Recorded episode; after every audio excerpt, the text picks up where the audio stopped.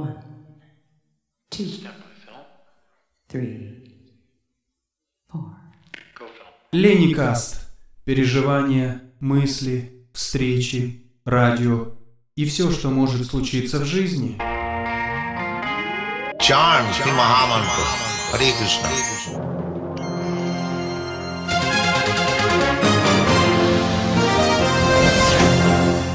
Interrompiamo i programmi per un'edizione straordinaria. Una nuova pandemia è in corso. L'OMS, l'IS, l'AIFA, l'EMPA, l'ATAC e il WWF ci fanno sapere che il 10% degli italiani è già stato colpito. Sì, ecco, mi dicono dalla regia che abbiamo un'immagine al microscopio di questo nuovo virus. Ecco, questo virus così poco fotogenico porterebbe una malattia, la DAR, disagio acuto ritardante.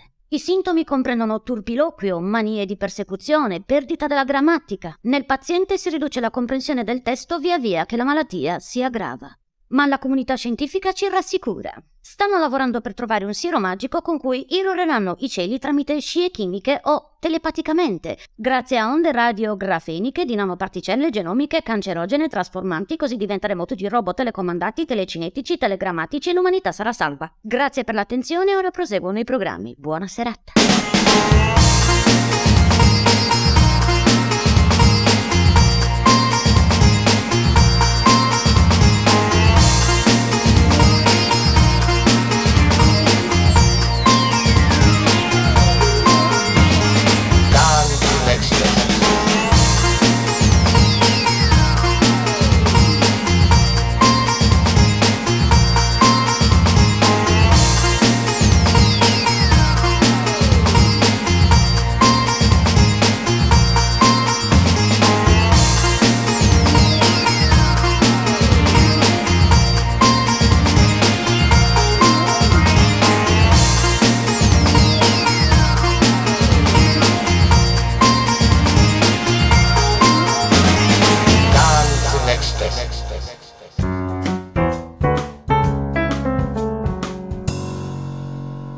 Hari Bol, carissime amiche e carissimi amici, benvenuti all'ascolto di questo nuovo episodio di LennyCast. Prima di iniziare voglio ricordarvi la nostra pagina Facebook, lasciateci un mi piace, dove potete anche commentare questo e le altre puntate, ma soprattutto interagire con tutti noi. Come sempre vi ricordo che questo, come anche gli episodi delle stagioni precedenti, sono disponibili sulle maggiori piattaforme di streaming quali Deezer, Audible, TuneIn, Spotify, Apple Podcast oppure attraverso gli smart speakers, Google Home e Amazon Alexa.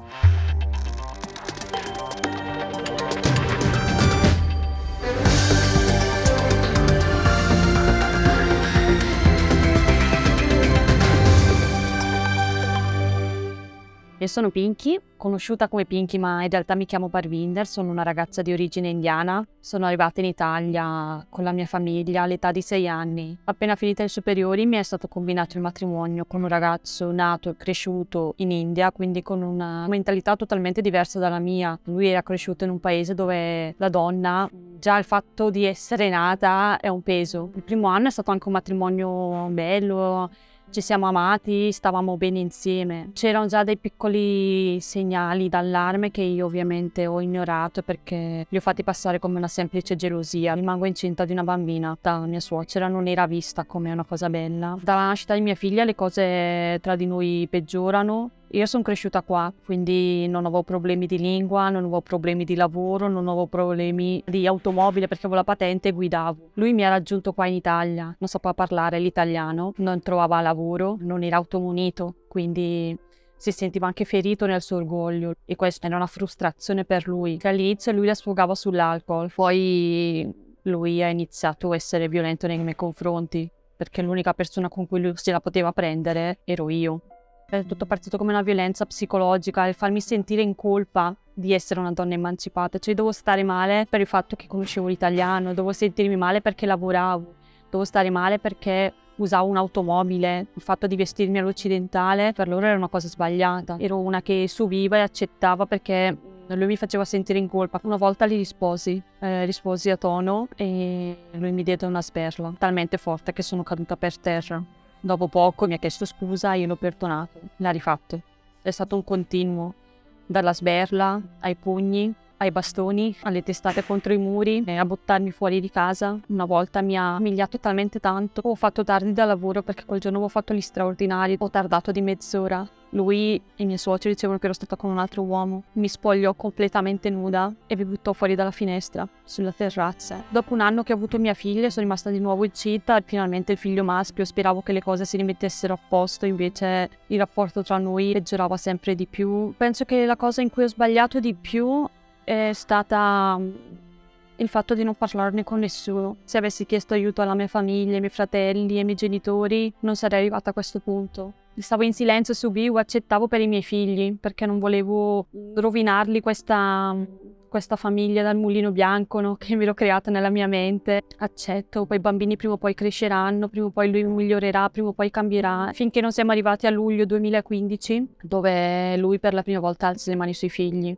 Da mamma non ho retto. Ho alzato la voce, ho risposto a tono, ovviamente lui mi ha picchiato, mi ha spaccato un bastone sulla schiena. Il giorno dopo devo andare a denunciarlo, ma si presentano a casa mia i miei parenti, i miei zii. Mio zio si avvicina e si toglie, io sono di origine Sikh, di religion Sikh, per noi il turbante è il massimo segno di onore, di rispetto e rappresenta tutto per noi. Lui si toglie questo turbante, me lo mette ai piedi e mi dice: per l'onore della famiglia tu da qui non ti muovi, tu non denunci tuo marito, tu lo perdoni e ritorni da lui. Mi portano dalla sua famiglia, da sua mamma, suo fratello, mi fanno inginocchiare davanti a loro, mi fanno chiedere scusa, perdono, penso che lì la mia dignità sia morta. Sua madre ride, mi sputa addosso e mi dice: adesso hai capito qual è il tuo posto? È qui, tra i nostri piedi. Per me era finito tutto, era finito l'amore, era finito tutto. Era diventato tossicodipendente. Finché non arriviamo al 20 novembre 2015, la sera in cui lui mi dà fuoco. Il litigio inizia perché mi chiede lo stipendio e non l'avevo ancora ricevuto. Appena lo prendevo ogni mese, poi glielo davo a lui. Gli sottolineo il fatto che non volevo più stare con lui, che non ce la facevo più. Io volevo vivermi la mia vita con i miei figli. I miei figli non si meritavano tutto questo. Lui dice: puoi andartene, nessuno ti avrà oltre a me. Mi getta addosso la diavolina liquida. Ero terrorizzata. Mi voglio uccidere, fa sì, ti uccido. Cerco di scappare di casa, ma le porte e le finestre sono chiuse. La porta di casa è chiusa a chiave, non ci sono le chiavi. Non so come faccio, ma c'è questa porta-finestra della camera dei bambini che è aperta. Scappo da quella, arrivo fino al giardino e mi fermo. Dico: e se fa qualcosa ai bambini? Che senso avrebbe vivere senza i miei bambini? Ma penso che sia stato forse un secondo, 2 secondi, il momento di fermarmi, di riflettere, che lui era già dietro di me. Mi blocca e accende questo accendino rosso. Vedo una fiamma, sentivo un calore fortissimo, l'odore quasi di benzina, di pelle bruciata. Al cadere mi sono girata verso la porta di casa e sento mia figlia urlare e che tappa gli occhi al fratellino, erano lì alla porta a vedere la loro mamma che prendeva fuoco. E dentro di me dicevo: ti prego Dio, dammi un'altra possibilità, voglio essere viva, voglio vivere per loro. E penso che mi abbia sentito. Sarò in coma per circa 1 mese e mezzo, ho fatto diversi interventi, il 90% del mio corpo era ustionato. Al mio risveglio, siccome mi avevano fatto la trachea, non avevo più la voce e le mie gambe e le mie braccia erano legate al letto, appunto per le ustioni, perché non mi toccassi. Cercavo di comandare il mio corpo, ma non mi rispondeva. Non riuscivo a capire se ero viva o se ero morta. Una volta uscita dall'ospedale, sono tornata a casa, finalmente dai miei figli.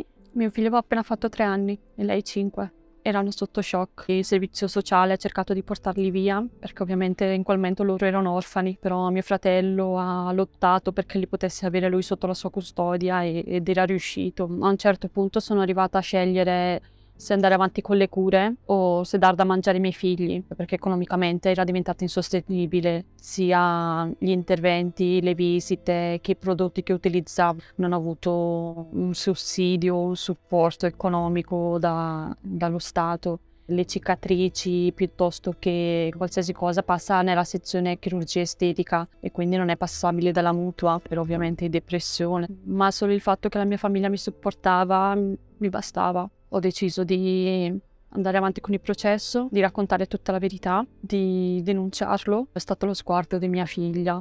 Ritornare con quell'uomo voleva dire essere un cattivo esempio per mia figlia e questo non potevo permettermelo. Lui è stato condannato con rito abbreviato a 15 anni. La paura c'è, ormai sono passati 8 anni, lui ogni anno chiede gli arresti domiciliari, poi per buona condotta prima o poi me lo ritroverò. Più che paura per me, ho paura per i miei figli, ho paura di cosa gli possa passare nella testa, di come si potrebbero sentire nel rivederlo, nel ritrovarlo davanti. Da mamma quello che mi fa paura è che loro possano crollare. Sono ancora 2 o 3 obiettivi che vorrei raggiungere, che mi mancano, poi per il resto mi sento soddisfatta di me. In questi 8 anni ho aiutato diverse donne vittime di violenza, le ho ascoltate, le ho indicate dai professionisti, centro antiviolenza, con Wall of Dolls abbiamo fatto diverse raccolte fondi. Tante giovani ragazze, tanti giovani della mia comunità mi hanno fatto capire che stavo andando verso la strada giusta.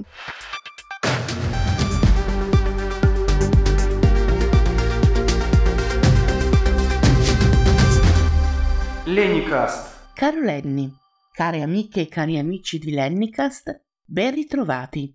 Io sono sempre Viviana e questo è sempre il mio bazar. Idee, ricordi, libri, film, musica, suggestioni, cartoline, disordine e pelo di gatto.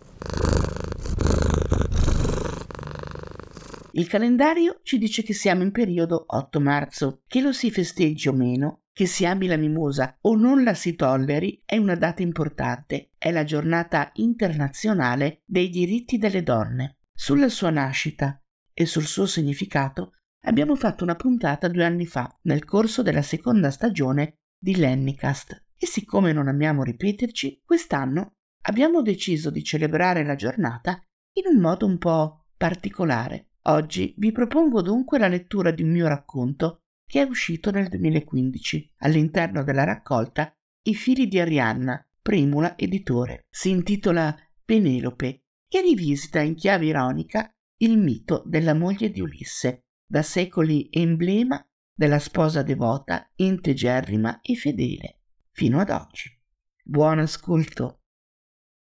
Con la punta del piede Penelope saggia il pavimento ed evita per un soffio di inciampare nella figura goffa e voluminosa di Argo, pesantemente addormentato ai piedi del letto. Con cautela si alza e va alla finestra. Cercare di dormire è inutile. Da quando suo marito è tornato, e sono ormai 30 giorni, chiudere occhio le è diventato impossibile. Non è solo il suo ruzzare continuo e assordante e nemmeno quel fastidioso bofonchiare nel sonno. Il fatto è che non è facile riabituarsi a qualcuno dopo 20 anni di assenza. Penelope si siede sul davanzale della finestra a cogliere la brezza che spira dalla costa e guarda suo marito. Eccolo lì, Odisseo, l'eroe della guerra di Troia, l'abile stratega, il tessitore di inganni, colui che non si sentiva di essere nato per vivere come un bruto ma per seguire virtù e conoscenza.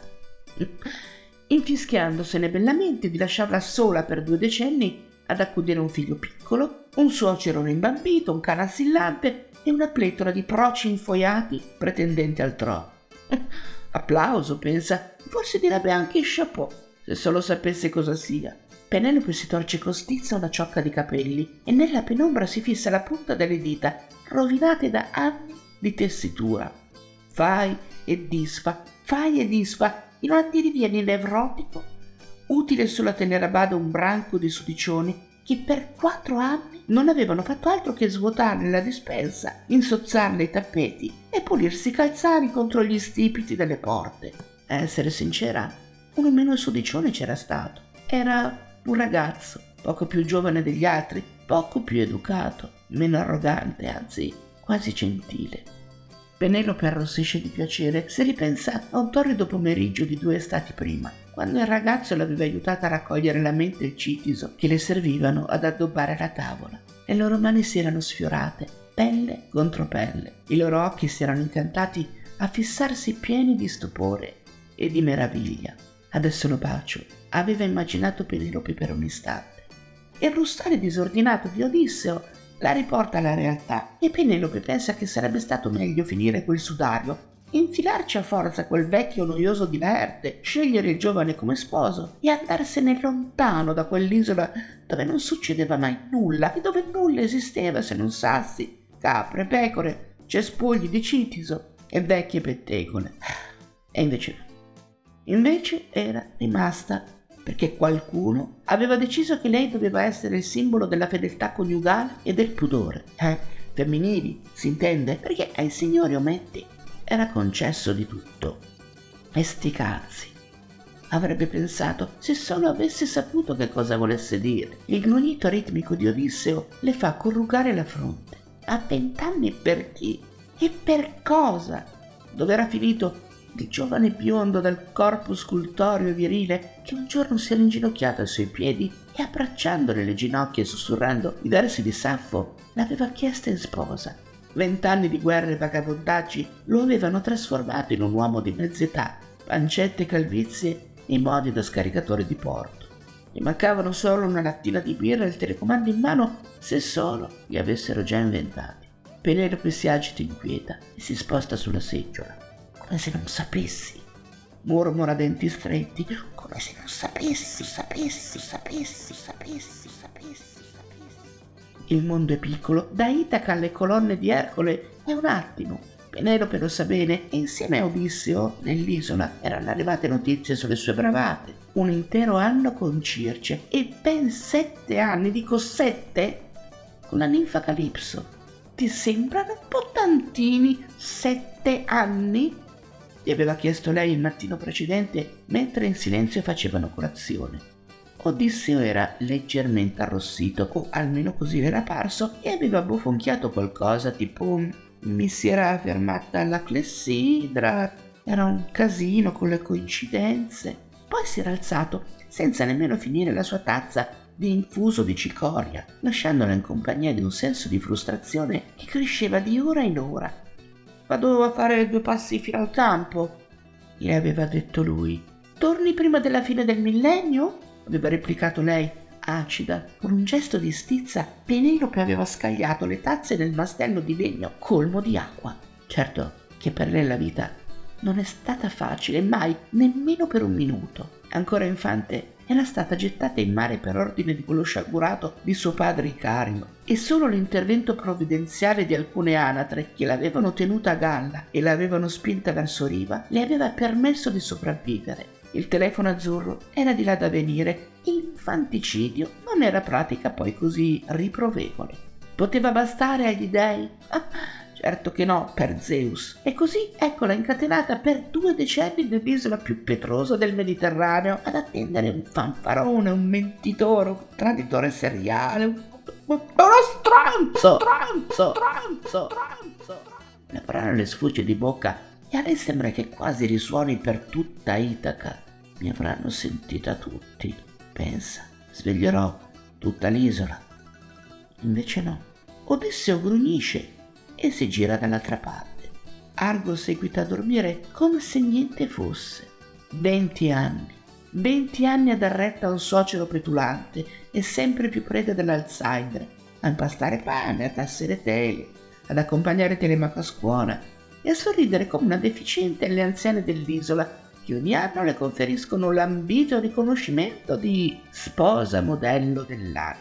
Capirai. 4 carantane rinsecchite che non hanno mai messo piede fuori da Itaca, il cui massimo svago è farsi pettinare le trecce il sabato pomeriggio da quella zabetta di Peribea, la cui massima aspirazione è citare una frase fatta presa paro paro da Eunaika, il papiro della donna greca moderna.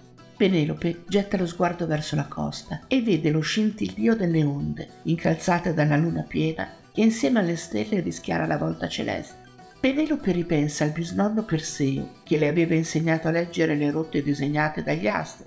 Fai tesoro dei miei insegnamenti, bambina, le aveva detto una volta al biliardo, perché l'invenzione del satellitare è molto di là da venire. Penelope non aveva ben inteso che cosa intendesse dire il vecchio, ma non ci aveva dato peso. Il bisnonno era molto anziano ed era normale che dicesse un mucchio di sciocchezze. Di fronte a me c'è Scheria, pensa Penelope, e poi la misteriosa Leucas, e ancora oltre il fascinoso Epiro.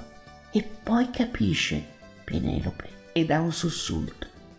Si alza, apre la cassapanca senza fare rumore, ne tira fuori un lenzuolo ed infila 2 paia di sandali e 2 pepli. Leggera, scivola fuori dalla stanza e scende in cucina. qualche pane, un pezzo di carne secca, una forma di quel formaggio duro e saporito di cui lei va pazza. Acqua, pensa, mi ci vuole acqua. Veloce attraversa la casa, raccoglie poche ma utili cose, poi infila sicura la stradicciola che conduce all'imbarco. Ride Penelope e quasi i piedi non toccano terra, da tanto leggera che è diventata. E ripensa quando il padre, non essendo riuscito ad affogarla, aveva deciso di insegnarle a navigare.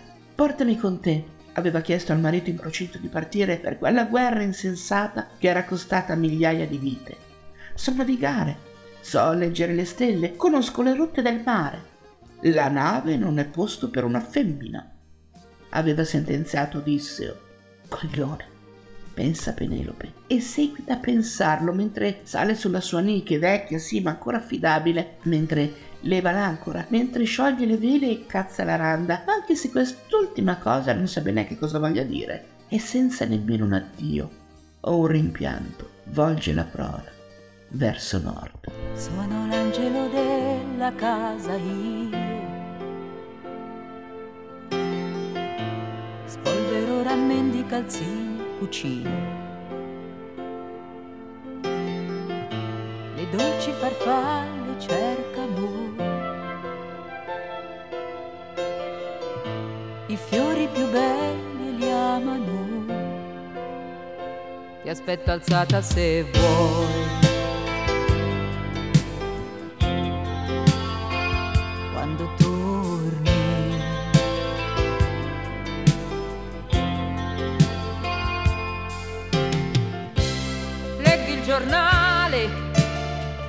Di una data speciale, ecco il momento che aspettavo da tanto.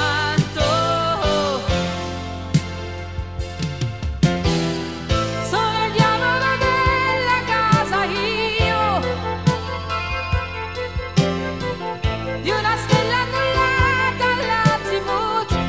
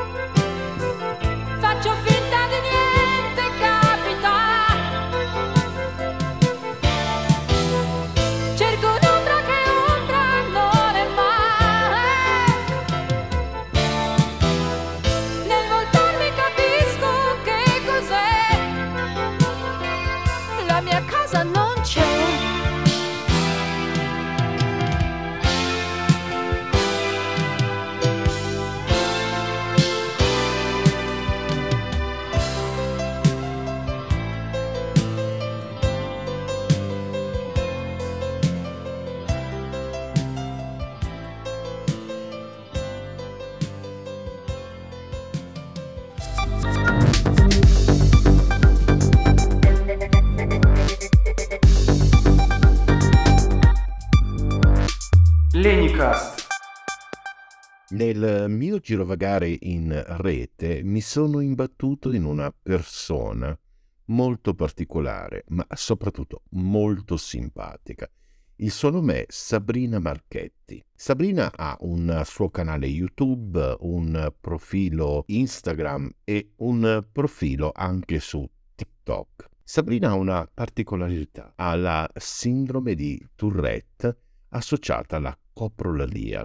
Sul suo canale YouTube ho trovato un video molto interessante in cui lei racconta, perché ha scritto un libro dal titolo Colpa di chi?, un episodio di violenza che lei ha subito. Ma prima di andare ad ascoltare la testimonianza di Sabrina, ho chiesto al dottor Mario Porta, responsabile del centro di malattie extrapiramidali e sindrome di Tourette dell'Istituto Galeazzi di Milano, cos'è la sindrome di Tourette?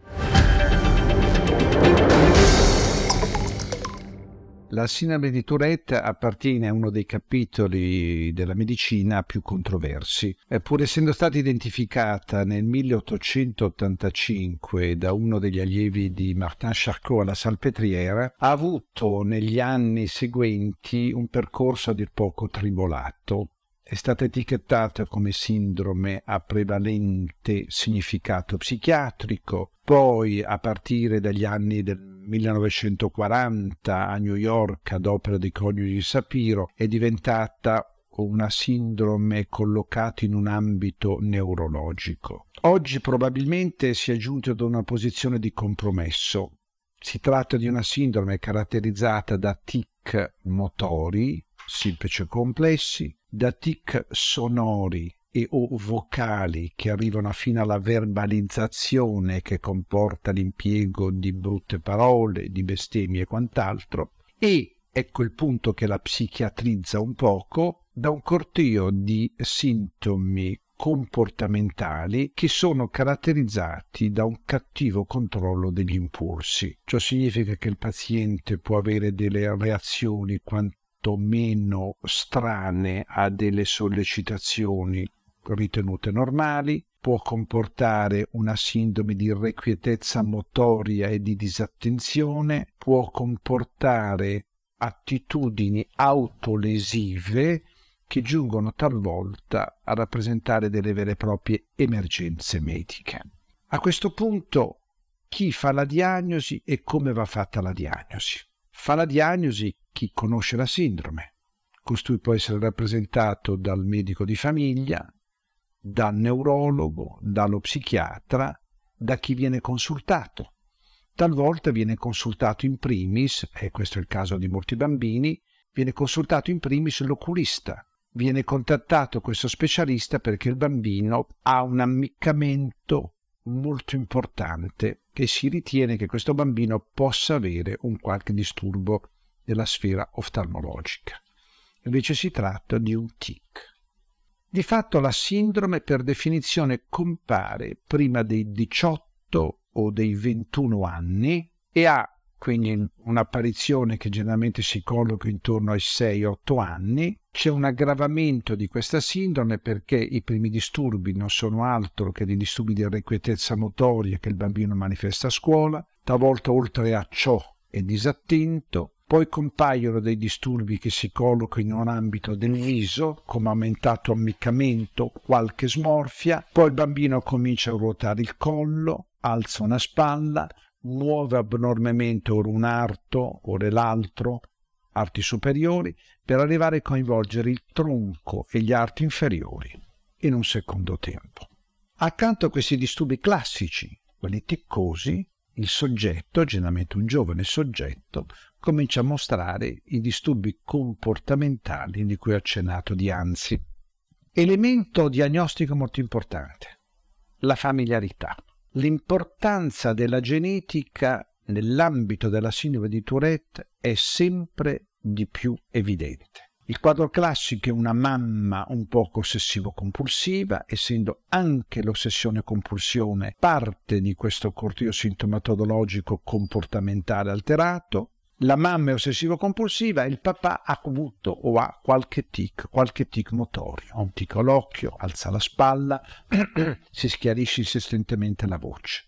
Il bambino nasce quindi con una predisposizione a, tra virgolette, fabbricare dei tic.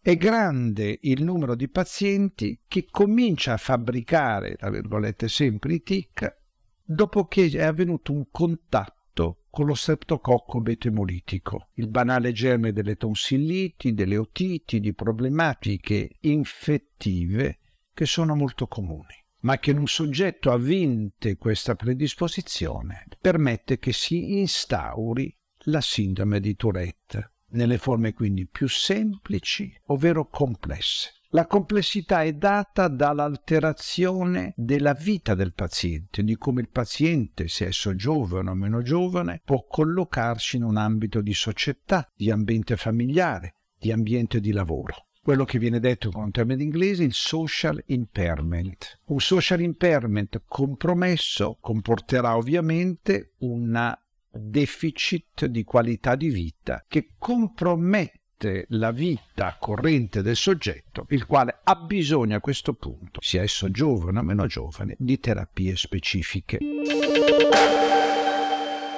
Allora, oggi vi volevo leggere un brano del mio libro Colpa di chi? Capitolo 8. Allora, il mio libro parla, diciamo, è la mia autobiografia, ma non completa, perché chiaramente avrei dovuto fare un'enciclopedia, come ho sempre detto.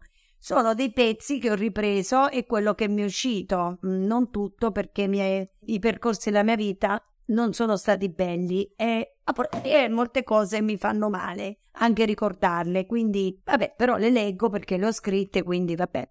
Allora, quante percosse, quanti soprusi, quante dolorosissime astinenze. Qui si parla di droga perché io ero una ex tossicodipendente a 20 anni.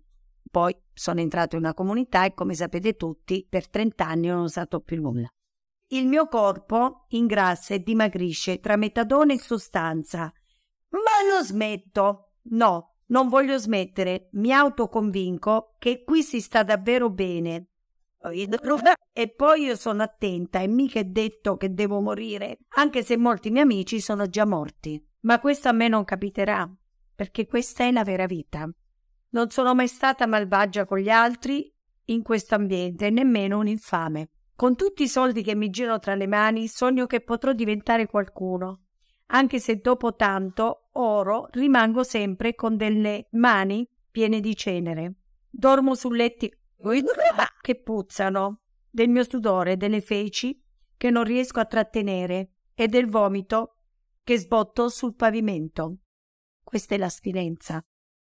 Quando sto male non mi lavo per giorni, talvolta anche per settimane. Le dosi non coprono le mie grandissime astinenze e quando dopo tanti giorni faccio il bagno, una patina nera resta nella vasca e per di più quando sono in astinenza l'acqua è la mia peggiore nemica, tanto da non riuscire neppure a berla. Ormai sono conosciuta da tutti, anche per via dei miei famosi tic.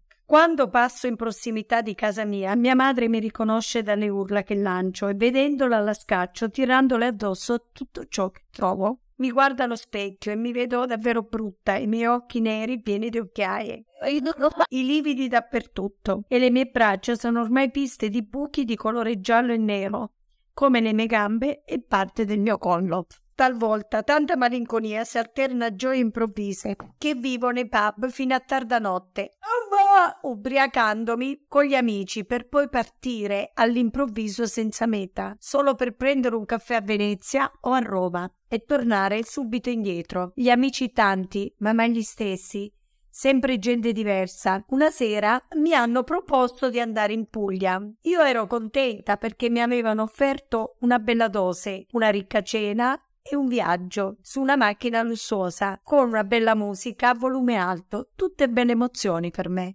Ma mi sono ritrovato in un casolare vuoto in cui c'era una stalla con gli animali e dei letti in cui mi hanno fatto di tutto sessualmente. Erano in 6 e per esaltare i loro piaceri pretendevano che anch'io mostrassi di provarne per un istinto di sopravvivenza più forte del loro dolore. Ubbidì. Tutto è durato 2 giorni, durante i quali loro si avvicendavano mentre io, distesa sul letto, piangevo, urlavo e quella volta chiamavo disperatamente mamma. Dopo quella terribile esperienza credevo di non poter avere più rapporti con qualcuno. Non mi sentivo più di un essere umano e ancor meno una donna. Queste sensazioni le ho provate per tanto tempo, tanto, troppo tempo. Ma il tempo passa e le cose o il meglio o il peggio cambiano. Questo è un brano del mio libro dove io ho subito una violenza. Le tante violenze che si subiscono a volte non sono motivo per rifarle o per essere cattivi o per dire cose oscene o per dire cose per rigettarsi nell'umanità come delle larve o come delle persone malvagie senza cuore, senza dignità e con giudizio soprattutto. Io credo che chi soffre capisce meglio la sofferenza degli altri e io non riesco a percepire e a capire come molte persone a volte mi commentano cose così cattive. Io non lo farei mai. Buonasera a tutti. Ora andiamo avanti con la nostra trasmissione. Ten. Dice il saggio: mando in onda immantinente un disco divertente. Siete tutti dei vandali, coccozi e capelli down, a poco da vandali, a poco da.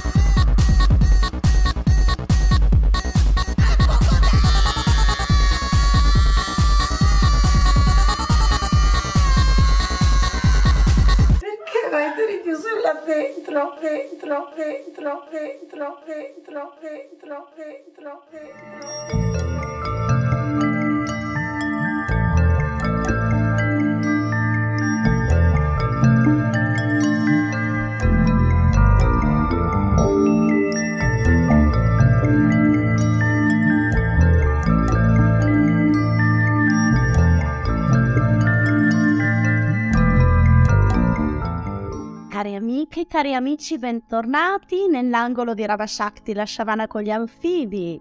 Per millenni la salvia è stata usata soprattutto per le sue proprietà terapeutiche. La salvia è, nel nome botanico Salvia officinalis, è un arbusto cespuglioso sempreverde che appartiene alla famiglia delle labiate, una pianta che coltivata raggiunge più o meno l'altezza di 70-80 cm. Allo stato selvatico si trova addirittura nell'Italia centro-meridionale e, credetemi, se ne trova veramente tanta. Il suo nome effettivo deriva dal latino salus salvus, che significa sano e in buona salute, proprio in riferimento alle sue grandissime proprietà curative. Nella medicina popolare del Medioevo, la salvia veniva addirittura già impiegata per la cura di diversi malanni legati alla pelle. La pianta è originaria dell'Europa, grazie alle sue proprietà sia organolettiche che aromatiche, e praticamente la troviamo coltivata in tutti gli orti.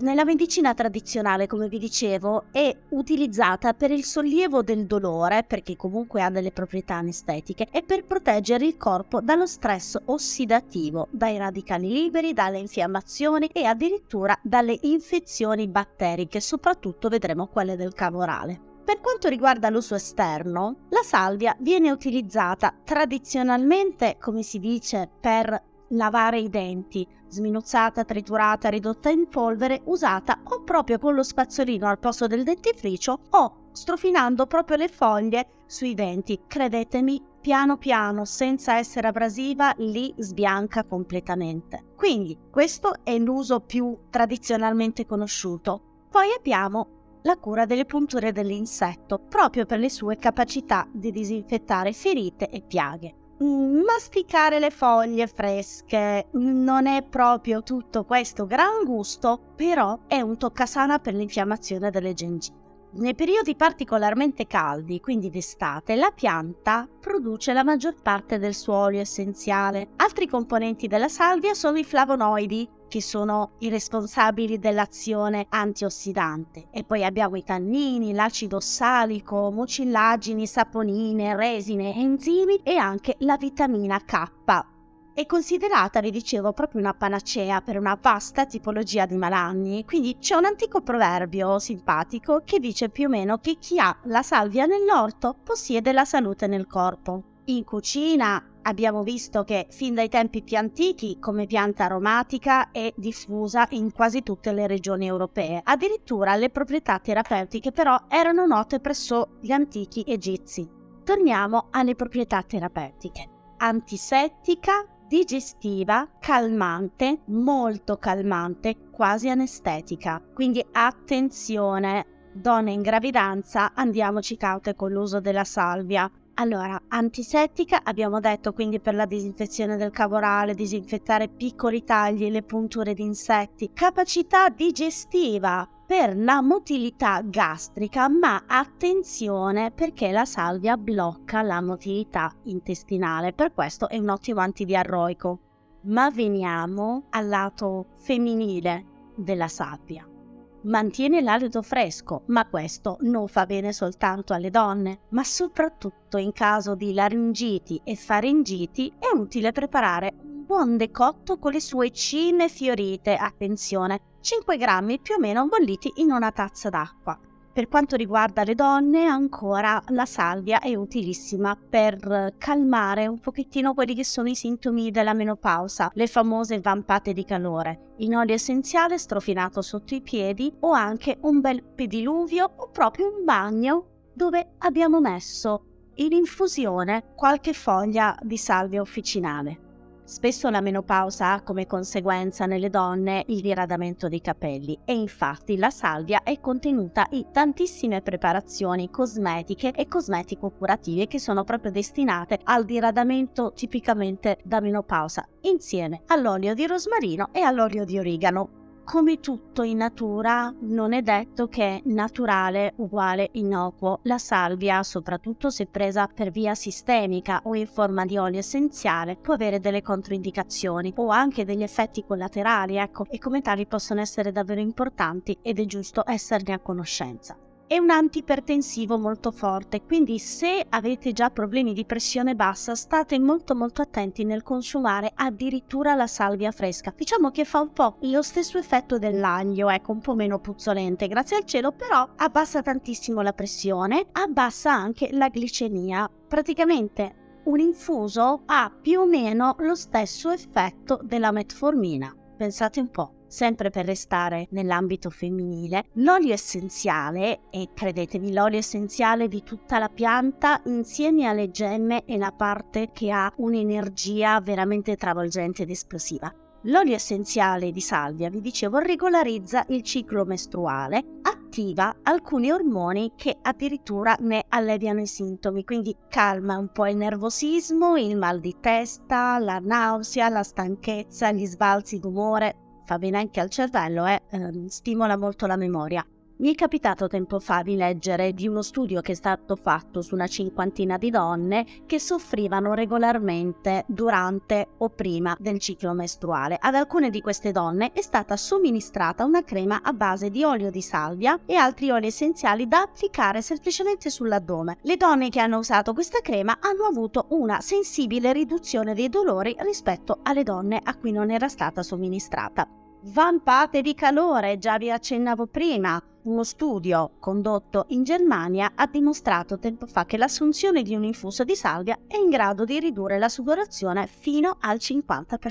Ottimo rimedio anche contro l'asma, usata anche come olio essenziale da diffusione negli ambienti. L'aromaterapia utilizza, sapete, il potere dei profumi per calmare la mente, ridurre l'ansia. Il nostro sistema olfattivo ha una grandissima influenza diretta su quella parte del cervello che controlla le emozioni. L'olio essenziale di salvia è un grandissimo antistress, è un calmante, ma non è sonnifero. E poi ci sono tanti altri effetti, limita, vi dicevo, quindi i disturbi della menopausa, abbassa il colesterolo cattivo facendo alzare quello buono, rinforza le ossa, o meglio, più che rinforzare in sé le ossa, diciamo che il buon contenuto di vitamina K, insieme a tutta un'altra serie di vitamine, se fate una piccola ricerca le troverete senz'altro. Dicevo, la vitamina K è indispensabile per lo sviluppo della densità ossea e soprattutto per la conservazione del trofismo osseo durante l'invecchiamento. E come si dice, last but not least, per ultimo, la salvia bianca. Davvero Sua Maestà la salvia bianca è la protettrice di tutte le case, le abitazioni, i nostri luoghi del cuore. La salvia bianca, come sicuramente qualcuno di voi saprà, si usa per le fumigazioni, che sono particolarmente benefiche per allontanare ogni tipo di negatività. Un pochettino, come si dice, quella sporcizia energetica che, giocoforza, si accumula dentro le nostre case. Quindi per una casa serena e felice, una casa sana, bruciate la salvia. La salvia la si trova da poter bruciare in una polvere grossolana sminuzzata che sembra un po' grassa al tatto, oppure nei caratteristici smooch, che sono quei mazzetti aromatici che vengono chiusi e intrecciati proprio per essere utilizzati per le fumigazioni. Bene, per oggi questo è tutto, tutte queste piccole e grandi informazioni che vi ho dato sulla grandissima e portentosa salvia. Mi raccomando, tenete sempre uno smulci in casa di salvia bianca da bruciare magari la sera prima di andare a dormire, perché ha proprio questo effetto di abbraccio tranquillizzante e di pulizia energetica della casa, che non guasta mai, soprattutto adesso che è primavera, quindi finestre aperte e godiamoci anzi questa primavera che davvero ci sta scaldando il cuore. Dimenticavo una cosa importantissima: ogni tanto friggete delle foglie di salvia prima ben intinte nella pastella, perché sono veramente deliziose. Sì, va bene, i fritti non sono proprio salutari, però una volta tanto ce lo meritiamo, no? Care amiche e cari amici, per oggi davvero tutto, con le virtù portentose della salvia, anche della salvia fritta. Come sempre vi aspetto sulla pagina di LennyCast. Un abbraccio a tutti, un like di supporto, e Ravashakti, la sciamana con gli anfibi, vi saluta. Alla prossima, ciao!